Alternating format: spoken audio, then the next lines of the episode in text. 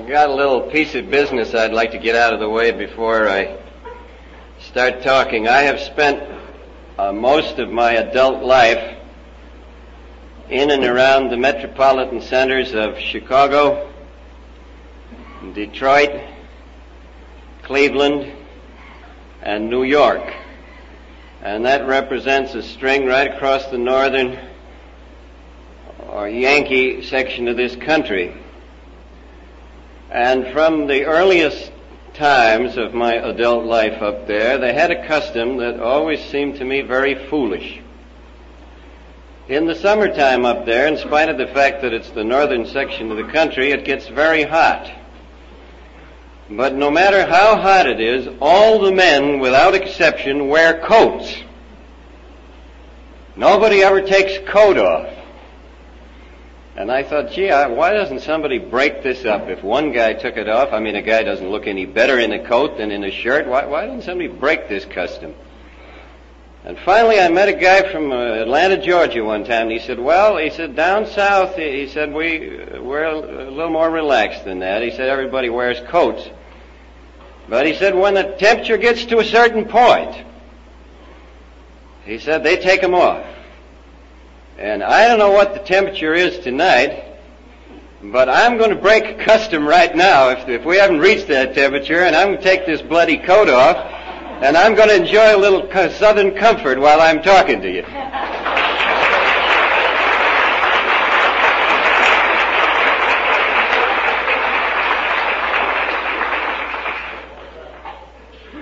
You know, in AA, you can't you can't set any records. Uh, soon as you give a statistic that's uh, kind of a shocker, uh, somebody shows up a little later and they got another statistic on you, and they go you one better.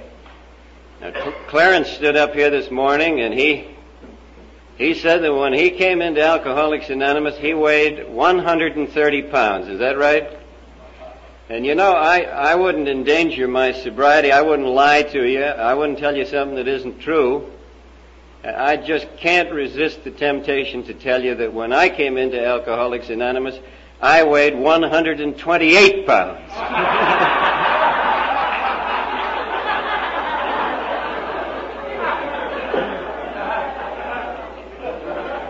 the only difference is I don't weigh much more than that now. I started uh, using alcohol as a life aid when I went to college. I didn't understand anything about it. I didn't know why people drank. I know they did. Uh, as a young fellow, I was frightened of it. Uh, when I was a kid, I saw a few people drunk. A few times, scared the hell out of me. I was terrified the few times I had seen somebody gassed. It, it, just seemed like looking at somebody who was crazy. And I carried with me all through my younger years a kind of fear of this stuff, which was not inculcated by my family. They drank a little bit, just kind of off and on. But the few exposures I had had to it were not uh, calculated to give me any attraction to it. But when I got down to the University of Illinois, where I started my higher education, I had, at that time in my life, a great desire to be one of the boys. I wished to be friends with certain people. I really did. It was big to me. And a lot of the people I wished to be friends with were drinking. And in order to be friends with them, I saw clearly that I would have to drink too. So I did. And my first experiments with the stuff were rather ghastly experiences. There was no booze available at that time. Uh, at Illinois, this was 1929, the, the drink was spiked beer. Alcohol, when I first went down there, was $20 a gallon. In the few years I was there, it came down to $8 a gallon. Prohibition was approaching. But we always bought a gallon on the weekend and sat around and drank. And you spiked beer, for those of you who never had any, consists of taking a bottle of near beer and pouring some out of the neck, some of the beer out, and then pouring in some grain, you hope, alcohol, and tipping it up so it would mix and then drinking that. And gee, uh, I used to have three or four of these real fast because I, I was nervous about it. And each time I did it, it's very peculiar. I don't, any of the drinking I ever did after that was not quite like it. It really wasn't a drunk. It was more like going out under ether. After a couple of these, uh, I would start going, and my head would begin to buzz and swat.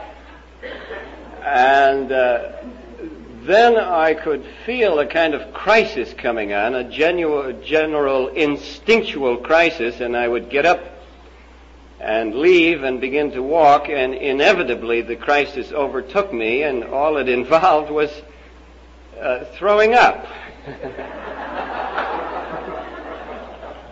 It's a crisis enough. Uh, from the beginning, this damned stuff was expensive to me. Uh, I lived in a fraternity house and they had a rule against drunkenness.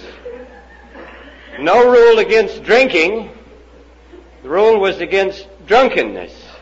If you were drunk in the house, it cost you five bucks, five buck fine. And the definition of drunk was if you threw up.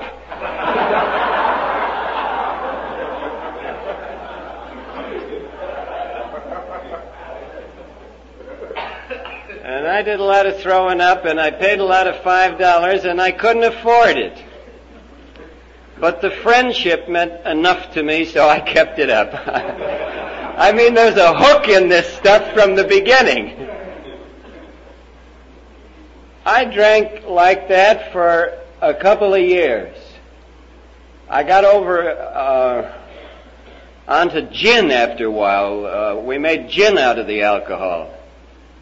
Uh, you took some simple syrup and some juniper flavoring and you stirred it up with the alcohol and you drank that. It didn't make any difference. I always got this anesthetic reaction. You know, can you remember you people that have had an operation? You know, they put the cone over your face and it goes, you can feel your blood boiling. That's what this stuff did.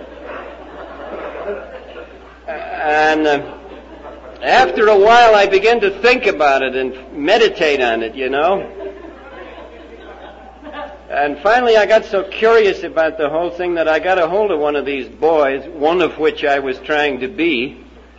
And I said, uh, you know, this stuff we do every Saturday night is great. I like it. But uh, for some reason or other, I enjoy being with you fellas, but I said, well, just, just why are we doing the drinking along with these? He said, well, he said, I, I've been observing you, and he said, you really aren't very good at it, are you? And I said, no, I can see that I'm not. And he said, well, your trouble is that you have not sought out any teaching or any counsel. You haven't accepted any help and he said, you haven't really developed the technique of this thing. He said, your, your trouble is you haven't learned to take it easy. Now he said, if you take it easy in between the time when you start to drink and the time when you throw up, there is a very brief interval of pleasure.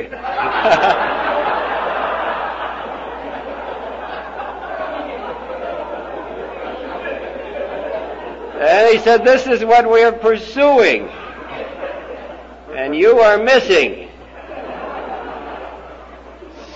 So I, I, followed the man's advice and I discovered that it was indeed true. And if one did not hurry the libation so much, and that the buzzing uh, uh, was greatly uh, reduced, and that there was a period of five or ten minutes when one felt quite well before beginning to feel quite ill.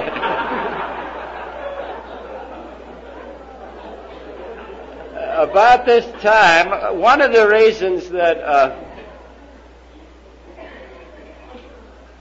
about this time I began to pursue another line of pleasure. I, I was interested in pleasure in those days. I began to court the girl who later, later became my wife. And uh, this was such an interesting pleasure that when she went to the University of Michigan, I left Illinois and went there too, so, so I could see something of her.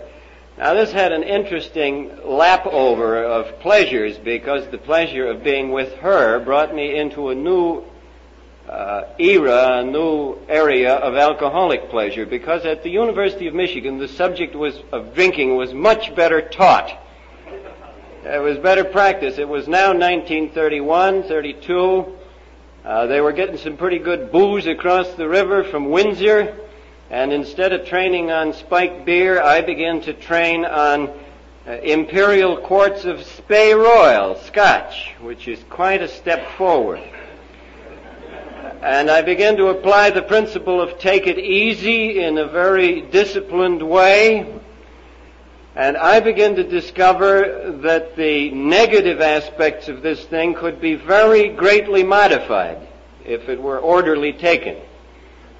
And I finally reached the point after some months of intensive training where uh, I had a quite protracted period of pleasure when drinking. And the triumph of it all was when I reached a place that I could, at the end of a night's drinking, loaded like a Christmas goose, I could stagger up to bed, get into the bed, and the, when the bed began to swing around, instead of jumping up and running for the toilet, I would hang on and go around with it and pass out.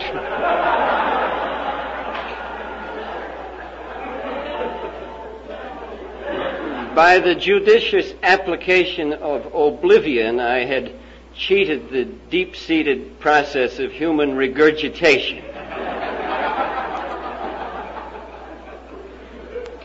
which is a complicated way of saying that I had learned how to drink without getting sick. Which was kind of big because after that I began to drink a great deal more. I began to enjoy some of the real benefits. I would not say that at this point I was at all enjoying the deep benefits or the important benefits or the benefits which lead to alcoholism. I think this phase of my career represents, I'm not sure, but I think it represents normal drinking. I, I assume that normal drinking, uh, normal people are drinking for pleasure. This was my motive at that time. I don't know, I passed through the phase so rapidly I really am not much of a witness. But I found out that uh, when half gassed, I was in a state that was to me better than normal and no fooling, and it wasn't an illusion. When normal, I was very tense.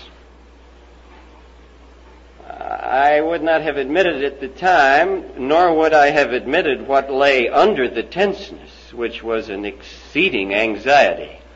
I just knew that when I got into certain situations in life, you hold your body when you're walking around. You're in some control of it. The control with me would step up and I would get rigid, particularly if I were called on uh, to confront a member of the opposite sex. Uh, rigor mortis practically would set in. Uh, I was easily frightened. When half gassed, I was not frightened at all. When I had some booze in me, I was able to run around. Uh, I was even limber enough to dance. Uh, I got thawed out by the stuff in a way that was good. I'm nervous about the the devil. I, I want to give the devil his due in this thing. I, I don't want to say this stuff was all bad. I think there is a very positive gain in the use of alcohol. Uh, for some of us alcoholics, my opinion is that it's for all of us alcoholics, but I'll say some because that, that lets you squeeze out if you don't like what I'm saying. I think all alcoholics, some let's say, find in alcohol some great positive benefit. And the great positive benefit for me in the beginning was that it relaxed me and it enabled me to go into situations when I was a young man and have a good time, a genuinely good time, when otherwise I could not have had it. I might have gone through the motions, but I would have been so damn strung up inwardly, it would have been a kind of a torture. With the booze in me, I could do it quite easily, and it made fun easy. And this is not a small thing, uh, and that was my reason for drinking for a while. It thawed me out. It finally thawed me out so much that I, I got mar- married. you have to be pretty well thawed out for that, you know. you can't accomplish that when you're too shy.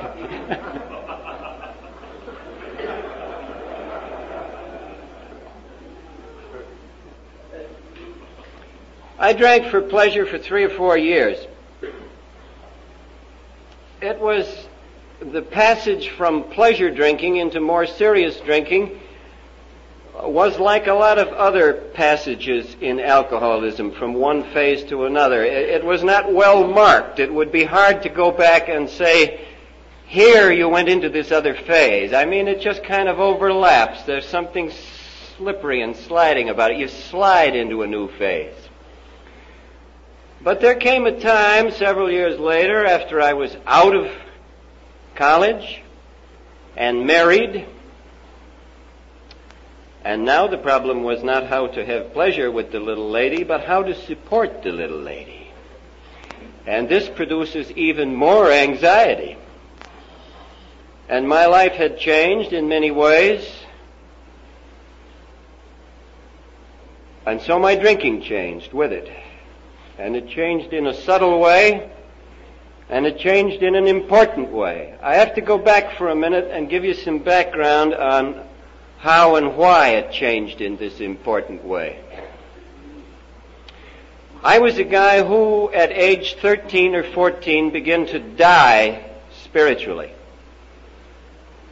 I went to sleep spiritually, first of all, up until 11 or 12, 13, I had a religion. I was well average brought up in it. I believed the faith. I believed in God. I believed in what every Christian knows in a kind of an ABC way. My people didn't overdo it, but they didn't underdo it. And when I was 13 or 14, or 15, somewhere in there, I begin to fancy myself a smart young feller. And I begin to fancy myself very interested in science and very interested and a great participant in modern ideas. It starts quite young. And then I begin to fancy myself a little too smart for stories about a man who, when some of his friends got hungry, instead of sending them sensibly back to town to the delicatessen, pulled fish out of the thin air. I begin to think that's pretty ridiculous. The same guy, when he came to the edge of the lake one time, didn't bother to get a boat like a sensible person. He just walked across the lake. I begin to be too smart for that kind of story.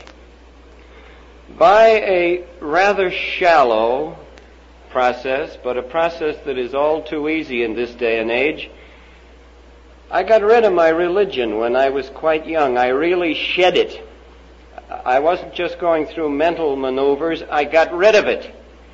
So that in my guts and in my heart, finally, I really, genuinely believed that there is in this universe no power more intelligent than a man.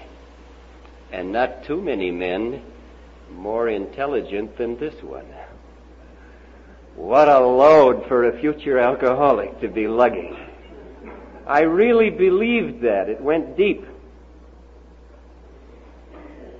A person who is a genuine apostate, one who has in his heart turned from the faith, I don't mean acquiescence to some religious doctrine. I mean the deep heart's hunger and conviction that one lives one's days in the presence of the Almighty. When that is gone,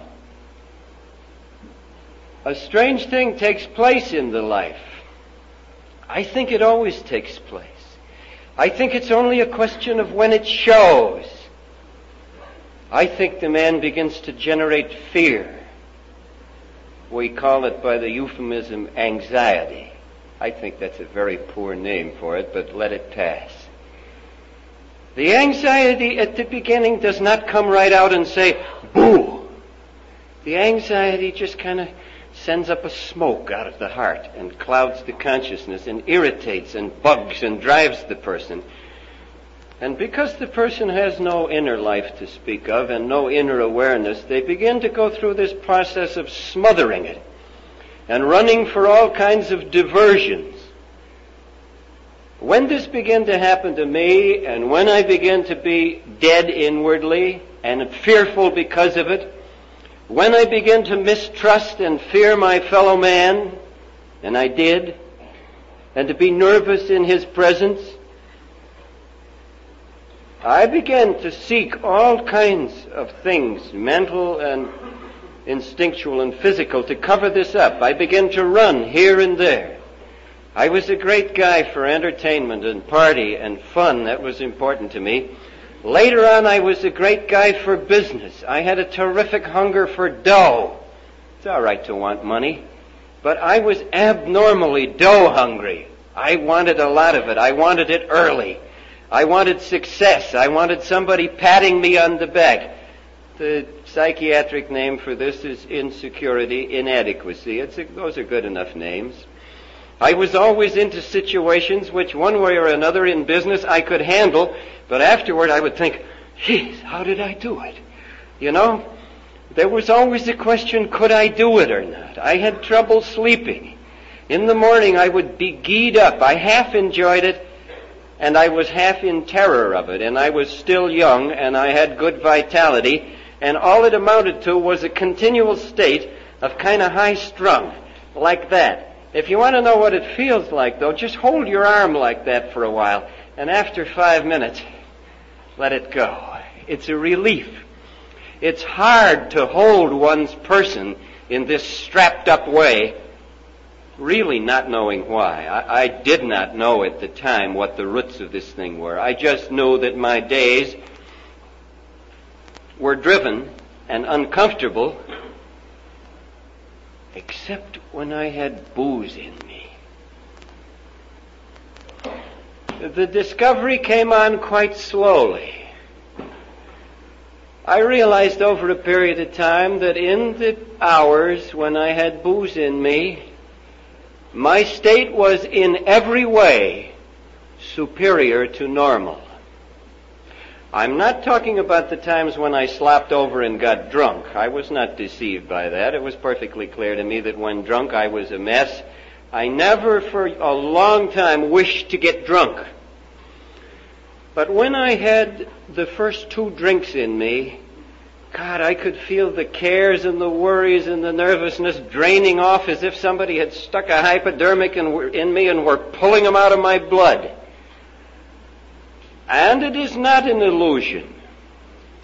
I, in this state, was able to go about, conduct my business, uh, get along, uh, the people I associated with, uh, were not only tolerant of this, a great many of them were participants in this rite.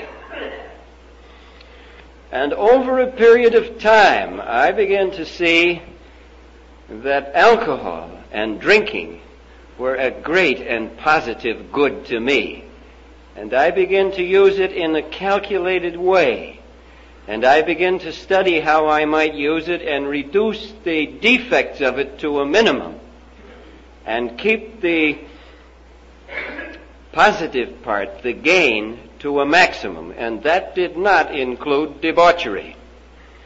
I like to cut loose on a weekend. I like to get gassed. I like to whoop and shout and make a damn fool of myself. That was frosting on the cake. But the cake was what came every day at noon. I didn't wait till after work. I begin my rite, my libation, my change of consciousness at noon. Somewhere very early in the game, I learned that you could get in trouble with this stuff. I just picked it up as a bit of knowledge, as you will.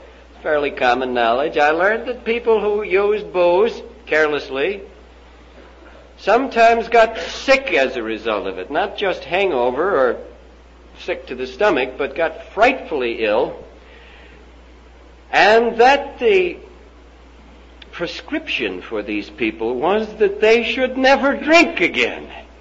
And very early in the game, in a quiet way, I said, this should never happen to Powers. I undertook to study what some of the symptoms were, and I undertook most carefully to avoid them. And one of the symptoms was taking a hair of the dog, drinking in the morning. I wouldn't have drunk in the morning at pistol point. And far into the stages of my advanced alcoholism, until very, very late in the game, I never took a drink in the morning. But in my business, it was not and it is not considered bad form at noon to have a martini. Or two. Three uh, is all right if it's very occasional. Four is definitely bad form, except on Friday. I became a regular noon drinker, and it did the trick. It changed consciousness. Uh, everything immediately looked better.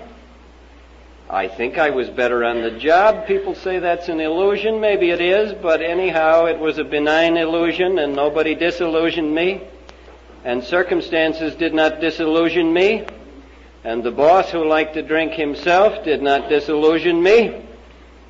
And if it was an illusion, I lived with it and it was a damn pleasant one and a very convincing one. And as I went along, I learned that you didn't have to sweat it out from noon until five o'clock. There was a little dip around three when life which had been beautiful was somewhat less beautiful. And then I learned to get on the elevator. I was in Cleveland about this time and go down to the main floor and over into the little saloon next door and have a couple of belts and go back up on the job. And life was then beautiful for the entire afternoon. And right after work, I went out, of course, and made life just as beautiful as it could be without overdoing it. There's the secret. To get to the crest, to get to the place where the relaxation is complete but has not slipped over into flaccidity. To get to the point where the speech is glib but has not become thick to get to the point where the gait is jaunty but has not begun to weave to get to the point where the emotions are mild and mellow, but in no wise sloppy. This is an art. I must say, uh, neither I nor any of my friends were perfect practitioners of it, but we worked at it. And we did a, a fair work job of it. And sometimes we set up a little evening and, and slopped the whole thing just to, just to get over this fear of sloppiness, and then we went back to our day-to-day drinking so that life could be beautiful. Now the life beautiful deal is a gag, but there's something serious under the gag. What I was pursuing was a state in which life was beautiful at night when I really got gassed and got home and could slop around and dream. That's beautiful. But in the day, I would say chiefly I was drinking so that life would be painless. I didn't have any trouble with physical pain, but I had a hell of a lot of trouble with this pain of dealing with people, you know, uh, seeing how messy they were and how unpleasant, and the booze relieved that. When I had booze in me, people were not unpleasant. They were fine. Uh, it was painful to worry. And in my normal state, I worried. And when I had booze in me, I didn't. And I, over a period of years, gradually became a guy who, with the daily application of this potion, kept himself throughout most of his waking hours was definitely better than and preferable to normal. I mean, normal to me was the hours between rising and noon when I was always ill. you know, there's a lesson in this that's very hard to learn. There is no way in this life to cheat pain. There's an awful lot of people who don't realize that. There are very plausible uh, ways of life, including the use of drugs, where you seem to be cheating it, and all you're doing is damming it up. And sooner or later, the dam either leaks or it bursts, and finally it does both. And from the very earliest days, the dam leaked with me as it leaks with everybody. And it leaked every morning. I begin to be sick in the mornings. I do think that the application of as casual and jaunty a term as hangover to this is ill applied. I think uh, alcoholic morning sickness is it must be called something more serious than hangover after the first few years. I began to get out of bed in the morning and the first 15 minutes weren't so bad because I was numb. I staggered around and I went and looked in the mirror and I couldn't see much. But in 15 or 20 minutes the sickness began to come on and I would begin to shake, and, and this stuff would crawl inside of me, and the tremors would come, and sometimes the nausea, the whole picture, and sometimes the anxiety, and sometimes the depression. Never to the point where I felt myself threatened. I'm still young. But where I was damned sick, I could endure it because it was routine. I was this way every morning. I knew what to expect. even in the early days, there are shocks in this game, and I think the shocks are of immense value. Sometimes the truth punches through, and there is a moment of light, and the man can see his state, and then the fog settles and he can't see it. But I remember one morning about this time, I was in Cleveland, I had a job downtown there. We lived out in Shaker Heights, and I was riding the rapid transit to work. And the rapid transit in Cleveland kind of weaves and rumbles. It's a little, not a very well made coach. And I was sitting in the coach, and I had my hands beside me, not exactly sitting on them, but I wanted to keep them down so nobody would think I was waving at them. And I looked out the window, and I caught myself. I realized I was drooling a little bit. And I realized I was very slightly worried that I might be nauseated before I got to the city, but I thought perhaps I wouldn't be. And I worried a little bit that the boss might see my eyes when I got in, but I, I remembered I had a bottle of Igene in my desk and I could go in and doctor my eyes up. And suddenly, the light went up and I it suddenly occurred to me, Powers, you are now this way every morning. This is not unusual. This is routine. You are a man who every morning of his life is desperately ill this way and who lives through these three or four hours in real agony of body and spirit, not overwhelming, you function, but you sit and sweat this terrible illness out to get through to noon when you can have a drink. And then the light went down and I began to lie to myself and tell, tell myself that I'm a high-strung fellow and all us high-strung fellows have to live this way, and the lies started, and the baloney started, and the little moment of truth had no effectiveness at all, except that I remembered it later, and I remember it now. I think these moments of truth are very precious, and they are never meaningless, even though at the time they are immediately swallowed up in, in the onset of this insidious business where there is now a heart hunger.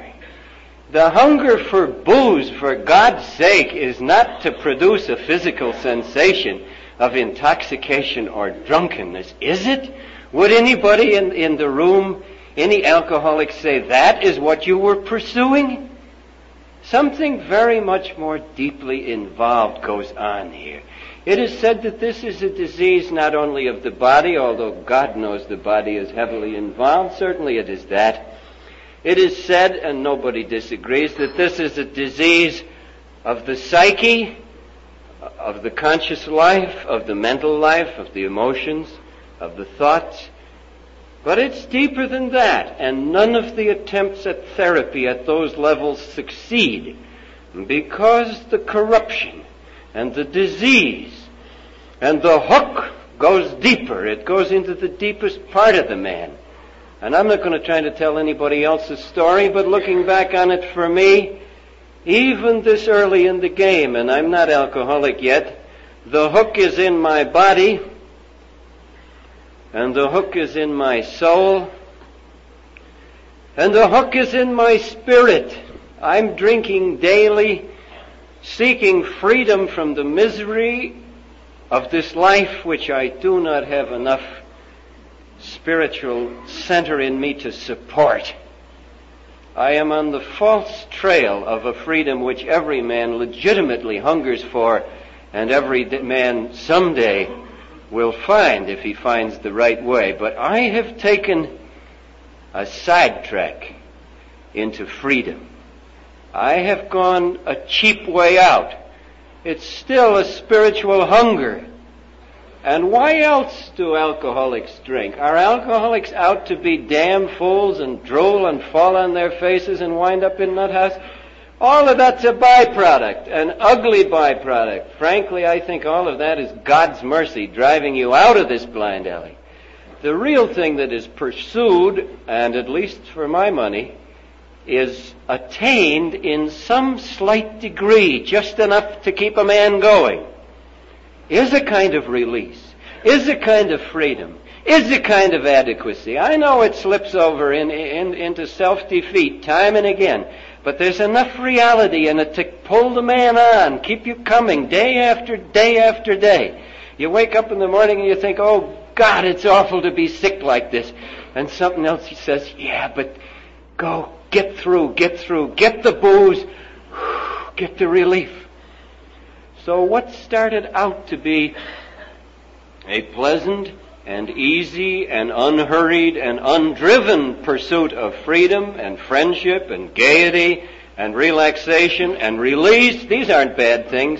What started out to be that way, because it is a cheating from the beginning, winds up with this daily unpaid account of pain cheated today and in the morning the account comes due. The pain of the alcoholic illness is not just in the body, that's bad enough. It's not just in the mind, it is deep, deep in the spirit. This anxiety, this strung upness, this, this curse, this god awful suffering, which, however, is relieved again as soon as you can get back to the medicine. It is a clever, it is a very well organized, it is a very coherent piece of business. It doesn't seem a mystery to me that I got caught in this. It doesn't seem a mystery to me that other people in this day and age get caught in it. Up to a point, it is an exceedingly plausible thing. Looked at from the outside, looked at on the part of a person who has not gone through it, it just looks like some idiot throwing away all the good things in life poisoning themselves against all common sense and getting nothing for it but headaches. But I ask any, any alcoholic in this room, was there nothing to it but headaches? For me, there was a thing in it of deep, deep import. It was of keen importance to me. As it began to deepen, as it began to move toward disaster, I didn't know consciously that it was doing this, but there is a knowledge that lies on the margins of consciousness, the kind of consciousness animals have when danger threatens. As, it be- as I began to sense that trouble was coming, and sometimes I didn't have to do it instinctually, sometimes the trouble was quite eloquent. I mean, sometimes the red lights flashed very plainly. Uh, I'll give you an example of the kind of red lights that were flashing at this time. Pre-alcoholic red lights. I came home one evening from a hard day at the office. It had been a hard day, but I had overdone the rite a little bit. I had anointed myself a little too heavily. And I was more than half drunk. And when I got home, I was impressed into a duty which I very much disliked. I found myself wa- wiping dishes under duress. And I was too dull of heart and mind to fight it. I just stood there wiping the dishes. And as I stood there, a, a wave of self-feeling came over me, a, a kind of self-insight. I thought, by God, I know why I'm suffering like this in life. I know why I have to work so hard. I know why I come home to this kind of a dull, dreary home life. I am married to the stupidest human being that God ever hatched. this is all my wife's fault. And this was such a release, such an inspiration, that I began to throw dishes. I threw a dish, a dish clear across the kitchen and it shattered against the wall and I thought to myself, that was great, so I threw another one. And this so stimulated me that I ran into the living room and began to heave furniture around. And I had a moment of clarity in the midst of it. Something said, my God, this is nuts and something else said, keep it up. This is a lot of fun. and the little woman uh, was having some kind of a dialogue of her own, but uh, the action she took was to run into the bedroom and grab the telephone. And I ran behind her and pulled her away from the telephone and picked up the telephone and ripped it off its moorings, breaking the cord, and I hove it through the window. And in the city of Cleveland, when you do that to a telephone, it puts in an automatic alarm to the police.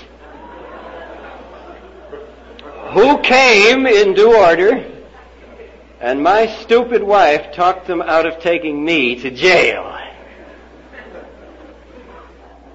And the next morning, sitting in the rapid transit, drooling, I thought, by God, that really wasn't very funny.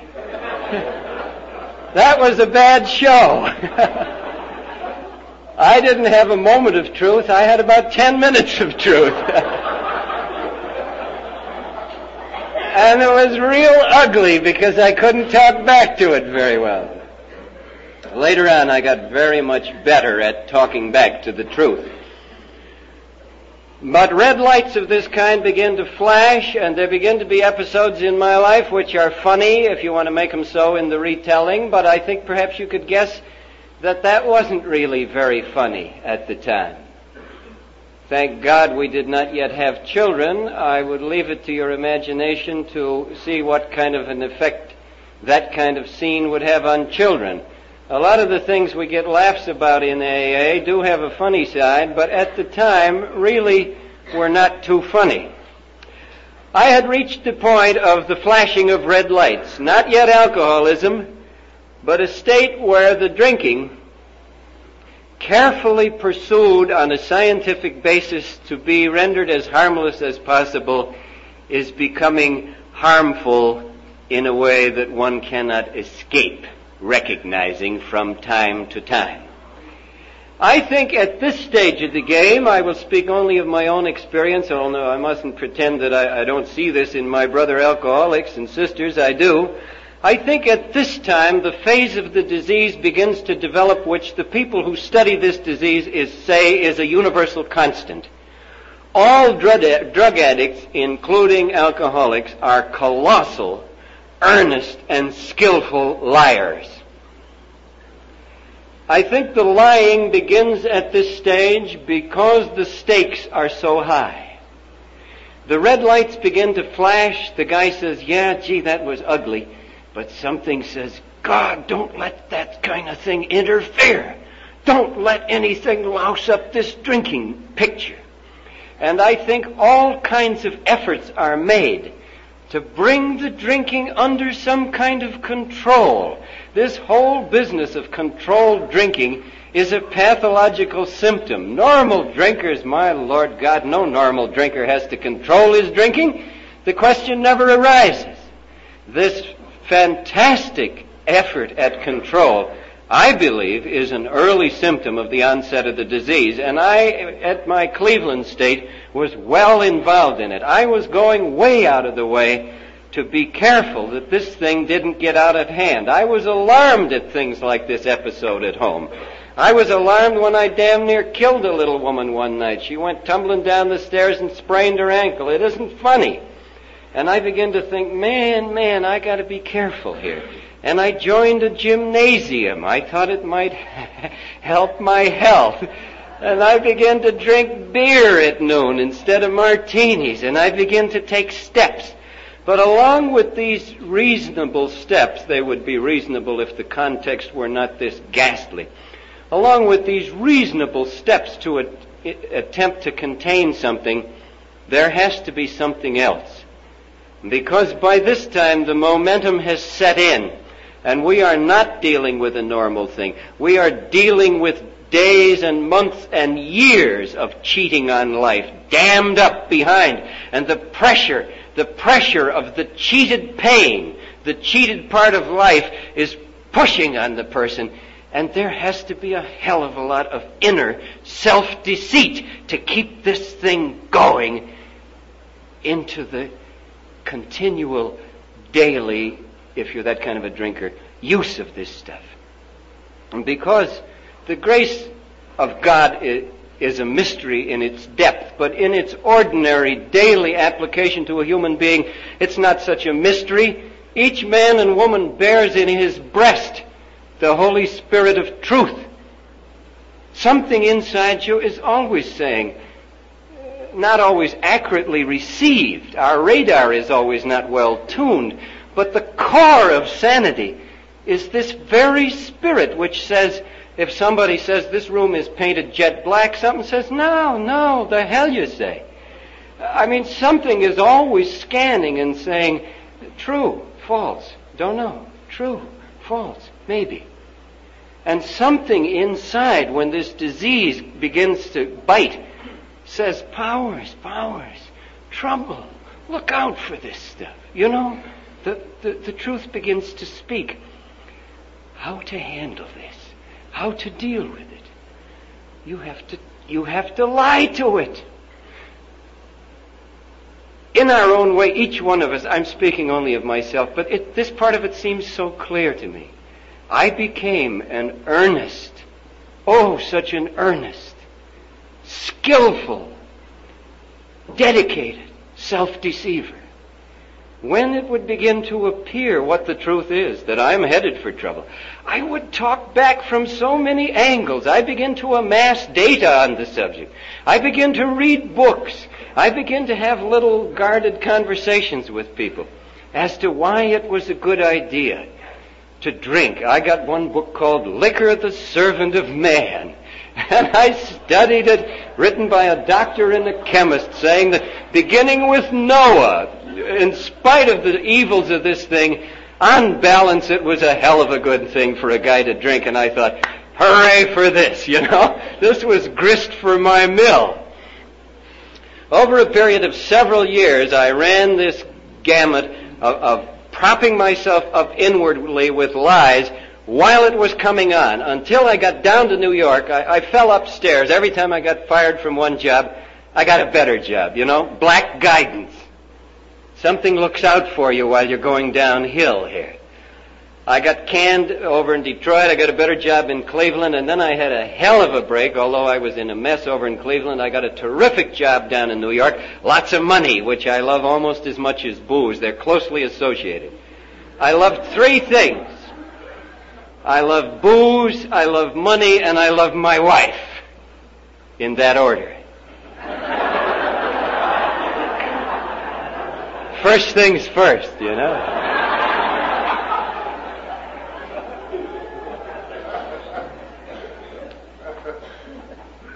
I got down to New York. I had a very responsible job. They don't pay you money unless you sweat. I worked 10, 12 hours a day, six days a week. And I drank a jug of booze a day. Not to get drunk on, I got drunk weekends. This was just living drinking. And by this time I know I'm in trouble and by this time I have made the experiment of trying to knock it off and I have found that I can't. And I know I'm hooked, but I don't know that term yet and I don't know what hooked means. I just know that I'm a guy that has to drink like this in order to keep going. And I lived down in New York from 1939 till 1940 in the last stage of this thing before it broke out in the open with me I had one of the best years I have ever had in business. I was flying back and forth between New York and Chicago. I was given more responsibility all the time, and I just kept going on booze. And I don't know how I did it, and I am surprised that the crack up, Gertrude says we all crack, we sure did, do, didn't come before it did, but when it did, it was clear cut, and the passage this time from one phase to the other was not nebulous, it was not vague, it was sharp, clear, and unmistakable. Because it was all caused by a change I made in my diet. I was running along like this and I suffered like hell, but it seemed to me that probably maybe I could live the rest of my life this way. But in the spring of 1940, I, I, uh, I began I began to eat lightly because I thought a man working as hard as I uh, was working shouldn't overeat. and I began to live largely on black so- uh, coffee, uh, toast, and clear soup, with very little else. And somewhere along the line, I noticed that the soup was rather fat and unpalatable, so I dropped that out. And a little later on, it seemed to me that they weren't making the toast as well as they used to. It seemed to be quite scratchy. so I dropped that out. And one morning at the office, I was trapped into lighting a cigarette for a lady copywriter who had came, come into my office. And my hand just went like that, and the lady looked at me and said, Holy smoke, what's with you? And after she left the office, I thought, my Lord, I have made a capital mistake. I, I, I just got to rectify this. I know what's wrong with me. It's that damn coffee. So I dropped that out. And I ran for a few weeks on almost nothing to eat except booze. And at the end of that time, my crack up came, and it came suddenly one day. I began to have some convulsions. Thank God I was out home. We were living at Stamford, Connecticut at that time. I had three or four convulsions in my room. I went upstairs and locked myself in the room when I felt them coming on. And when I came out of the convulsions, I was off my rocker. I was out of my mind. I knew it. That was a manic depressive break, and in that kind of a break you do not lose insight, but I knew I was out of control and I was scared to beat hell. And my family was scared, and we got some doctors on the scene.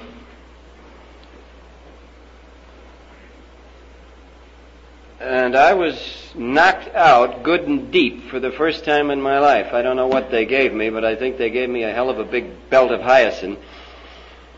And I didn't come to until the next day. And when I came to, I wasn't home. I was in bed It wasn't my little bed, it was a strange little bed.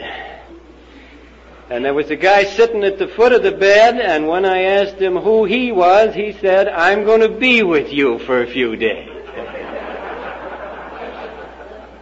and by a sudden flash of insight, at that time I happened to look up and see there were bars on the window, and I realized that I was not the type of man who has enough vitality to ever wind up in jail. I realized where I was. I was in the nut house. And two hours later, after they got me up and washed me down with a fire hose and gave me a leather vest, I realized that I was not in the drying out part of the nut house, I was in the nut part of the nut house. And it was a hell of a shock.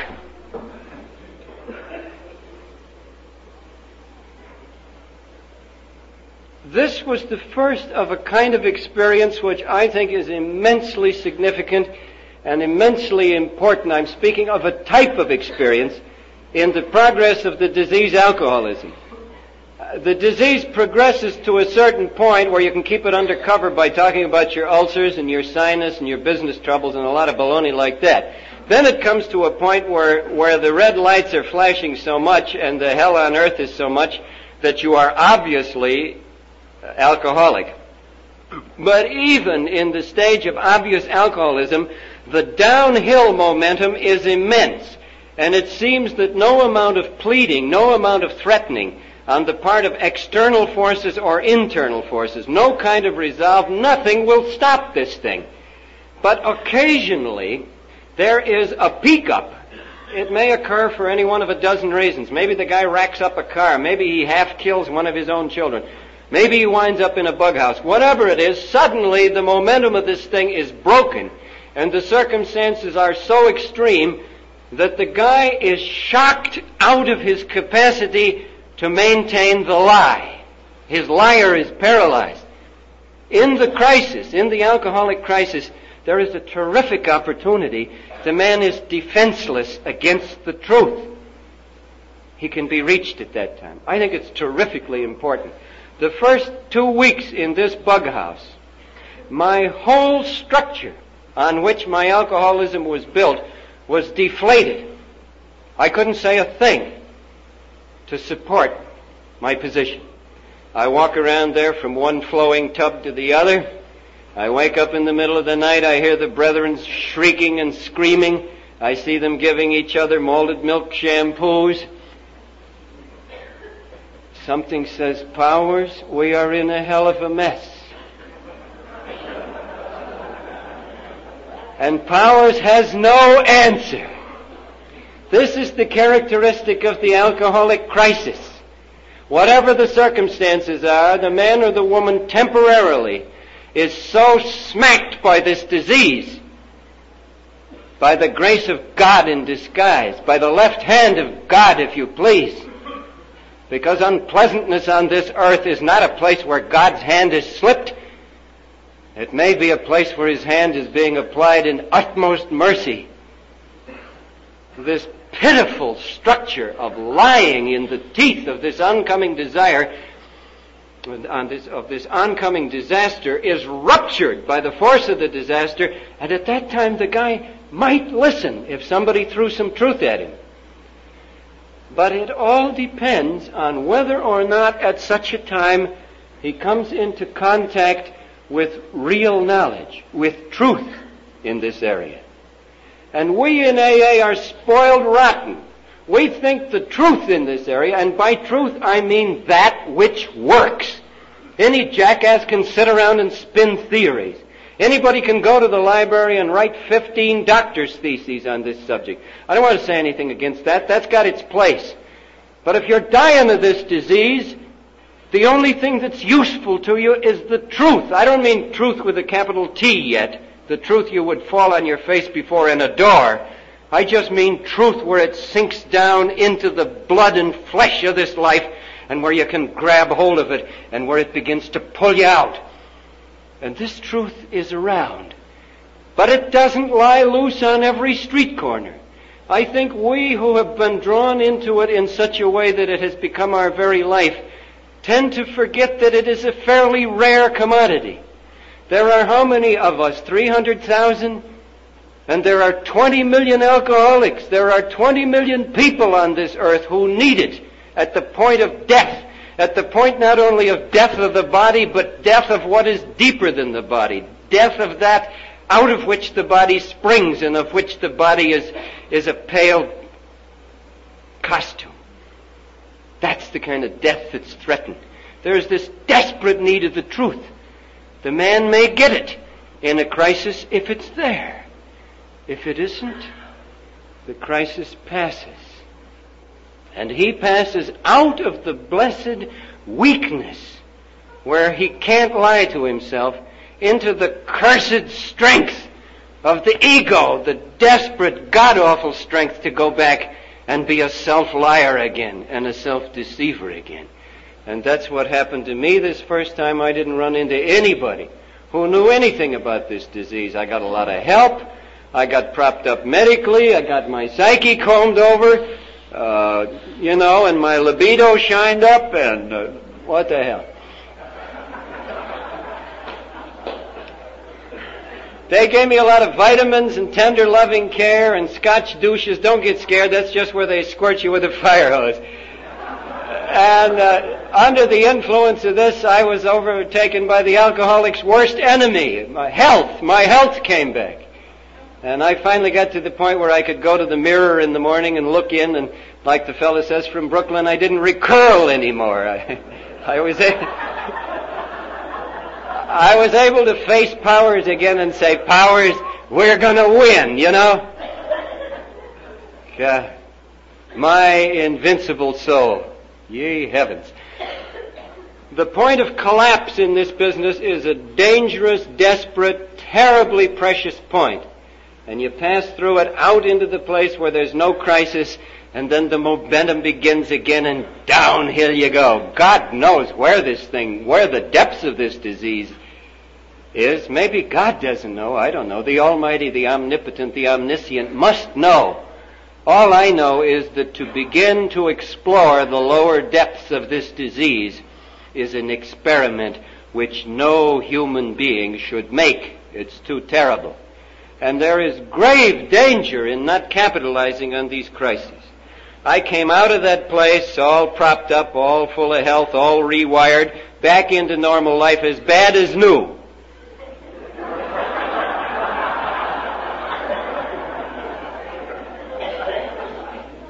Now I've taken, for some reason or other, a lot more time to tell the, this part of the story. I gotta hurry.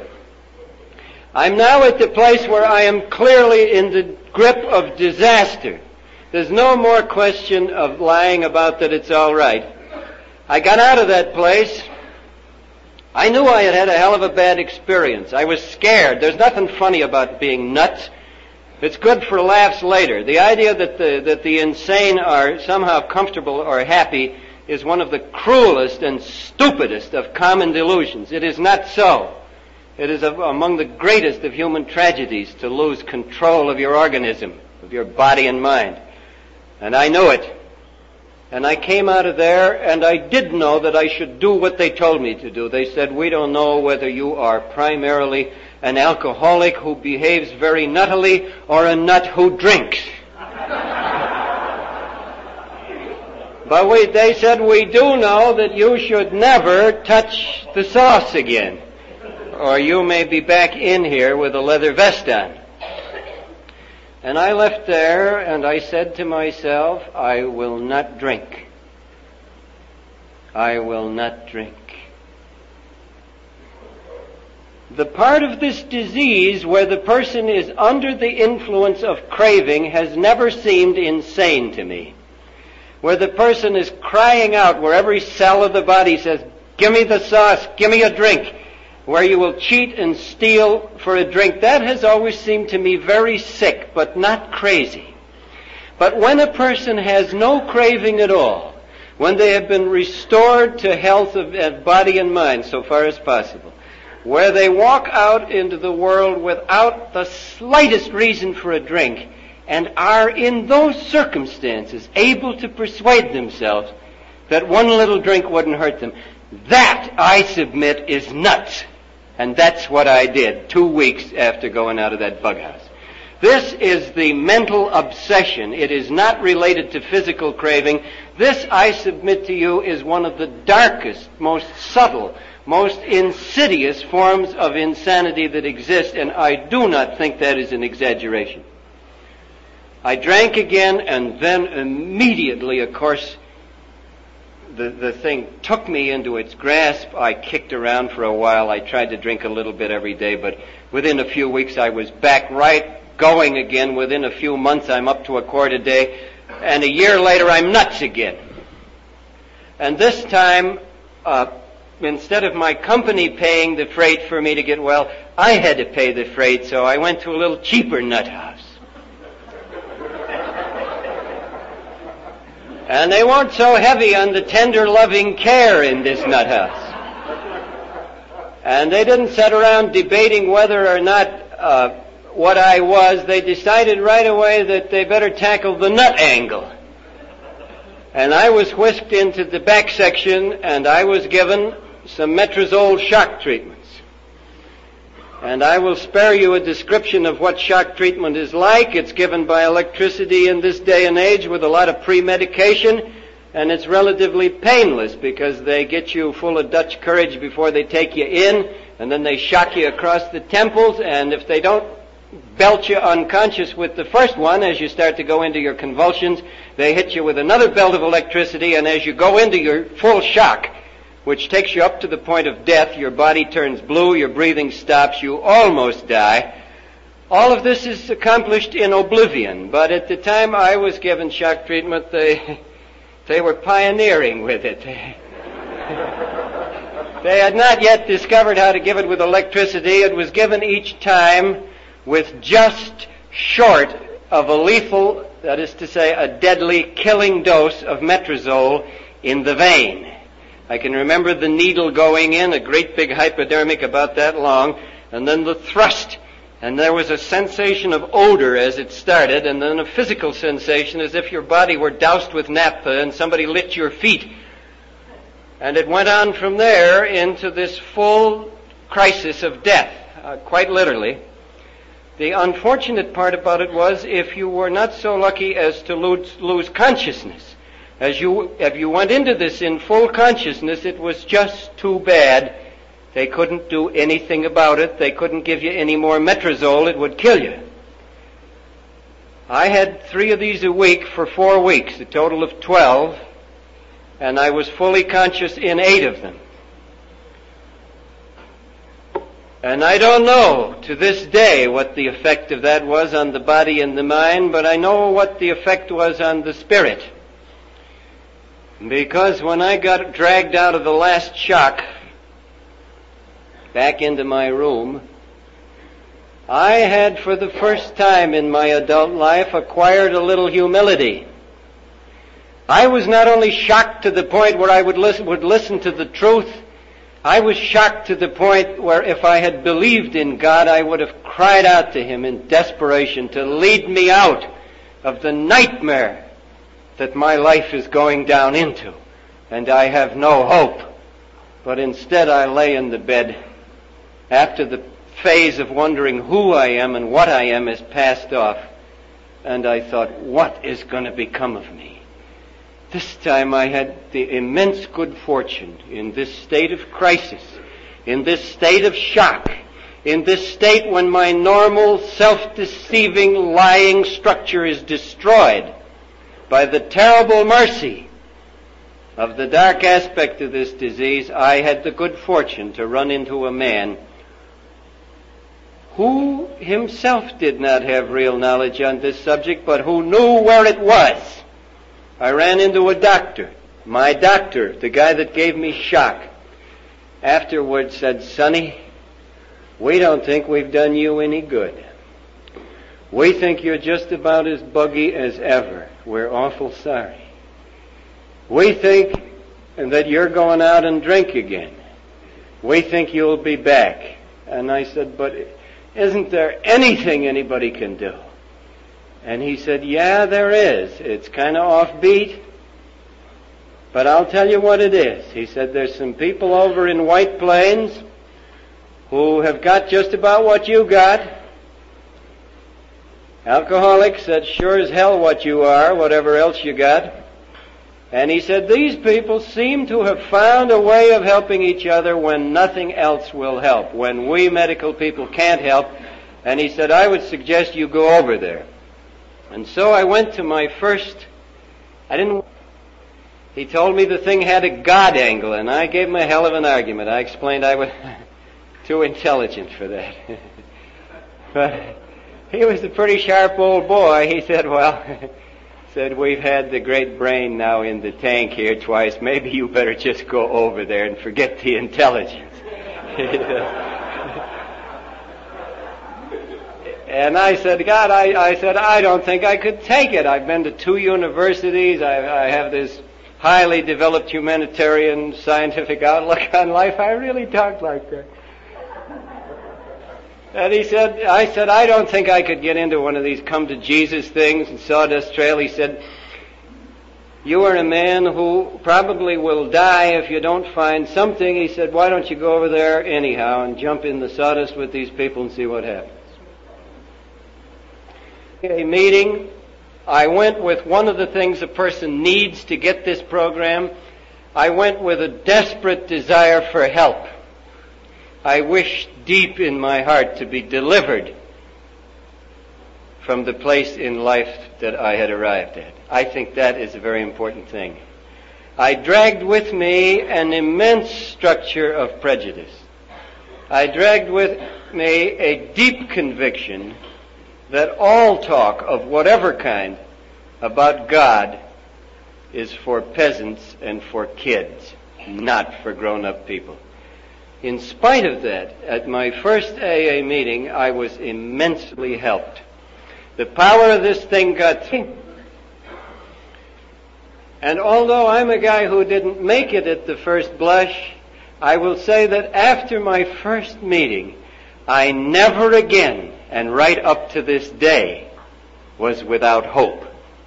And up until that time, I had spent many days and weeks and months without hope.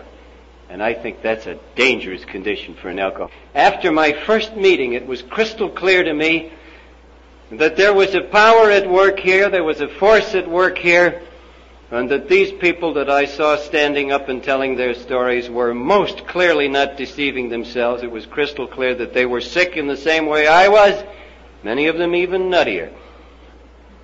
And it was also quite clear they were not deceiving themselves, they were getting well. I came around to more meetings, I went to a lot of meetings, I began to run around saving souls and keeping a scorecard. And I began to enjoy myself thoroughly, and I stayed sober. And as time went on, I began to get sane, conspicuously sane, because I had been conspicuously insane, and the turn is conspicuous. I have to hurry over this period, but I had, a, they killed the fatted calf. It was the return of the prodigal. They only killed one, however the second time back, I must hurry ahead of myself a little while. That the second time back, they don't kill the calf. don't abuse the parables. But I, at the end of six or seven months, was clearly a citizen who had a hold of this thing. I loved it. I ran around. I did a lot of it, two, three, four meetings a week. But I never bought more than about 10% of it. Isn't that amazing? I never bought more than a little bit of the first step and a little bit of the last step. I loved the fellowship, I loved the activity, but the program, you see, after I was sober for a while, I thought, the hell with it. They told me to take it easy, I will take it easy. Uh, the God business, well, I'll put that in a suspense account. And so I went through the phase, which is so easy to go through. Thank God it's a minority experience, but it can happen of actually participating in the benefits of this program and keeping reservations of such magnitude that the full power of it never got to me. And I began to be eroded from within by my own ideas. I begin to change the mixture. Whereas for a while it was 80% AA and 20% powers, although a powerful 20%. A little later on it was 40% powers and 60% AA. And after seven or eight months it was 90% powers and 10% AA. I arrived at the point of dropping out of meetings because that seemed to me a little extreme. I liked the fellowship, but I didn't want to overdo it. And then I thought, now what would make this perfect? I, this is a good setup, very sane. It is maturing me. It is bringing my psyche up to a point of great strength. What would make it perfect? That would be that if just occasionally I could have a little drink. If a person keeps within themselves this kind of nonsense, it's perfectly possible to nourish the seeds of your own destruction while putting on a pretty good show. Clarence, you must have seen a lot of this. A pretty good show of being a smart AA, getting up here and telling everybody about what a wise guy you are, and believing less and less of it as you go on, and the time comes when the insanity returns, not the craving, the mental obsession that says, well, go have the drink. And if it doesn't work out, we are now safe. Because if it goes bad, we'll come back here to AA and be a success again. Under those circumstances, I drank again. Under those circumstances, in six weeks, not a year, I went nuts again. And under those circumstances, just before the man with the white coat and the butterfly net got to me again, I got back to AA again. Up to this point, it's all very clever. The only thing is, I sat through that meeting that night in the back of the room eating crow, very humble. You know, I knew that much. I was all puckered up. And I sat back there listening to the speaker, and as the speaker talked, I thought, well, in three months, they require three months sobriety in my group before you speak. In three months, I'll be up there telling them about my slip. Only the next day I was drunk again. And the day after that. And then I was sober for a little while. And then I was drunk. And then I was sober for a little while. And then I was drunk. And instead of three meetings a week, I begin to go to six. And instead of doing it all myself, I begin to have little conferences with other people, what I should have done in the first place. But now I had lost the free ride, the free gift. In alchemy, there's a saying that if you're going to make gold, you have to have a little gold to start with. If you're going to be sane, you've got to have a little sanity to start with. If you haven't got any when you come to AA, God gives you a little bit. You can't get this program at all unless you got a little sanity. During the time when I could have let my little sanity grow into enough sanity to let this be my way of life, I lived this program in such a way that I reached the point where of my own free will, I did what the apostle Paul has described in very revolting terms. Paul says the man who has tasted the new life and has gone back to the old life is like a dog who has returned to his vomit. This is playing funny and smart with something in life that is too sacred and too important to be kicked around. I took my free ride, I took my free gift of sanity, instead of converting it into the life of sanity, I ran it out. And when it was out, I was just myself. And I went back into the madness. And now that with every bone in my body I wanted it back again, I didn't have the little spark of sanity that it takes to make the first contact, the first little spark across from the dark, desperate, sunk state to where the light is. I, I, I saw it out there. I came to meetings. I looked around me. I saw that people were sane and getting saner. And I went out of the meetings and I drank again. the full obsession was on me. But I did everything I did in the first place and doubled it. And then I trebled it. Nothing worked. I got back into AA four years later, seven more nut houses. I turned into a, a, guy who drank very little. I drank a pint a day. Most of the time I was on drugs. It's a long story. I won't go into it. Uh, there are places in this disease a man or a woman should not go. The death of the body is nothing. The death of the man is, a, is a, an unholy horror. It should not occur. And that is what this disease threatens to accomplish, the breakup of the conscious individual, the smothering and strangling of the spirit. And I lived through some phase of that. I don't know where it leads at the extreme. And I got to the point at last, I read the book when I had enoughness left to do it. And it says in there that 25% don't get it. And I thought, well, maybe that's me. I did only one sane thing in all that time, and I'm coming near the end. I've talked longer than I usually do or want to. That's the way it goes. During all of this time, this hell, alcoholism up to AA is bad, but it ain't too bad active alcoholism after you've known AA is a, is a screaming horror. You lose in AA, you lose. You lose your innocence. It's never the same afterward. Never the same. It bears no resemblance. They say it spoils your drinking. It does worse than that. And a man who has known this life can never know a moment's peace until he's back in it again. And every moment out of it by contrast, and without the least exaggeration, is, is a time in hell, a separation from life, decency, and from the source of life and decency. And I thought if I ever get back, well, I'll learn something I haven't seen in the program, or maybe I'll have a big spiritual experience. You know, a light will go on and a flock of doves will fly by.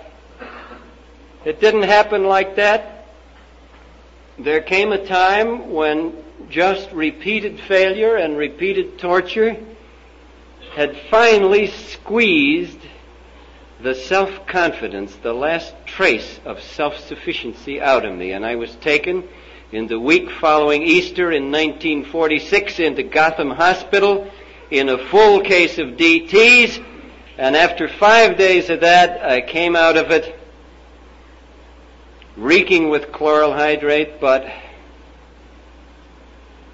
strangely clear in the mind. And I had an experience that day, which I suppose you could call a spiritual experience, although there was no emotion connected with it, and it was purely intellectual. I don't mean something you learn at school. I mean merely the capacity to see something without any great feeling.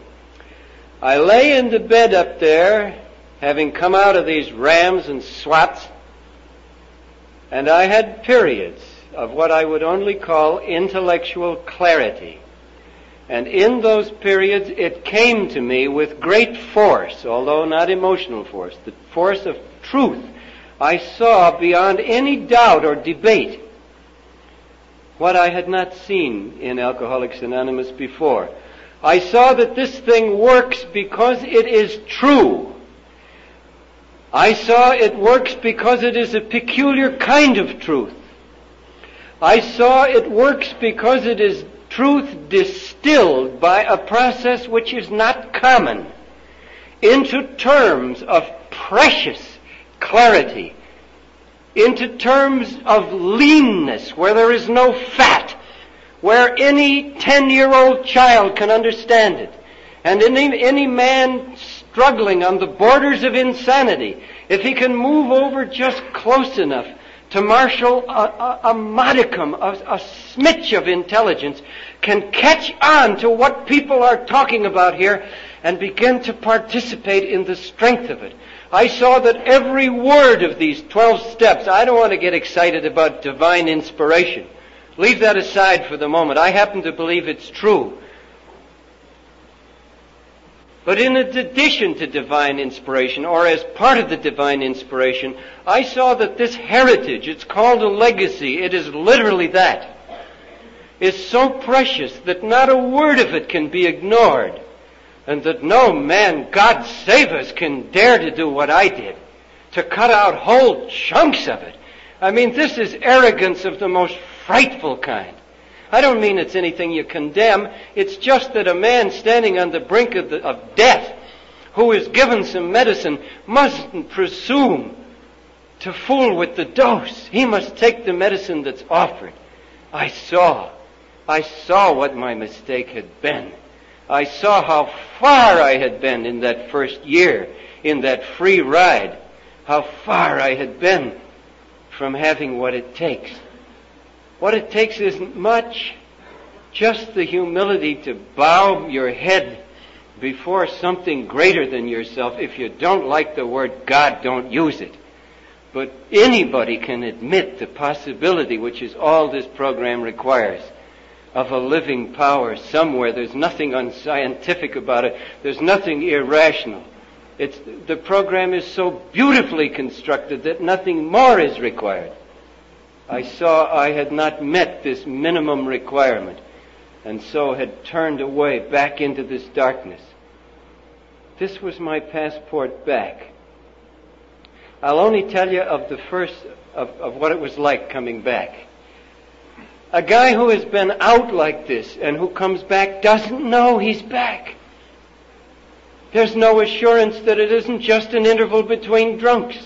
You sit in the meeting and you think, oh God, is, would it be possible that I'm making it again?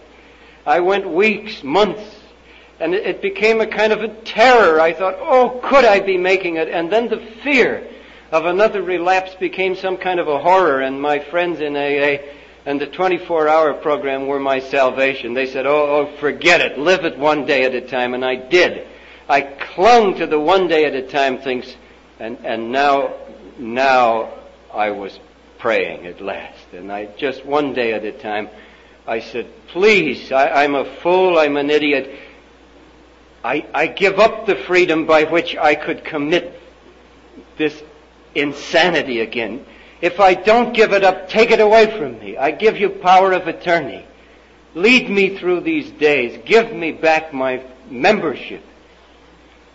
And sometime after a year, I was sitting in a meeting one night, and I wasn't torturing my soul with this question. I had forgotten myself for a minute. I was caught up in somebody else's story. That's what is good for us in this. Uh, we, we're, we're able to get out into other people's troubles enough to forget ourselves. And it came to me quite clearly, without my seeking it, as a matter of sure knowledge, that I was a member of Alcoholics Anonymous again. And I felt and knew what membership is. The membership is the participation in a body. And membership is life, and separation is death, and it's that clear. The hand is a member. If you chop it off, it's a piece of meat. Only as a member of the body, participating in the flow of the body's blood, is it anything but a monstrosity. And I felt myself grafted in again. And I felt myself a participation, a participator in this flow, this literal flow of which we are the beneficiaries and the custodians of this priceless, highly distilled truth under the truth who walked the earth 2,000 years ago in the body of a man. Thank you.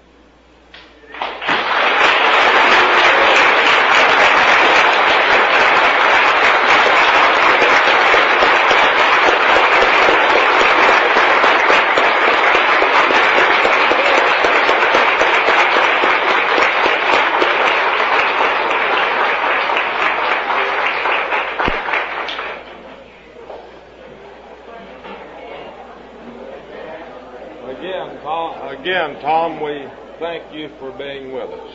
I know each of us has been blessed here tonight. Would you rise and join me in the Lord's Prayer in closing? Our Father, who art in heaven, hallowed be thy name. Thy kingdom come, thy will be done on earth as it is in heaven. Give us this day our daily bread, and forgive us our trespasses as we forgive those who trespass against us. And lead us not into temptation, but deliver us from evil. For thy is the kingdom, the power, and the glory forever. Amen.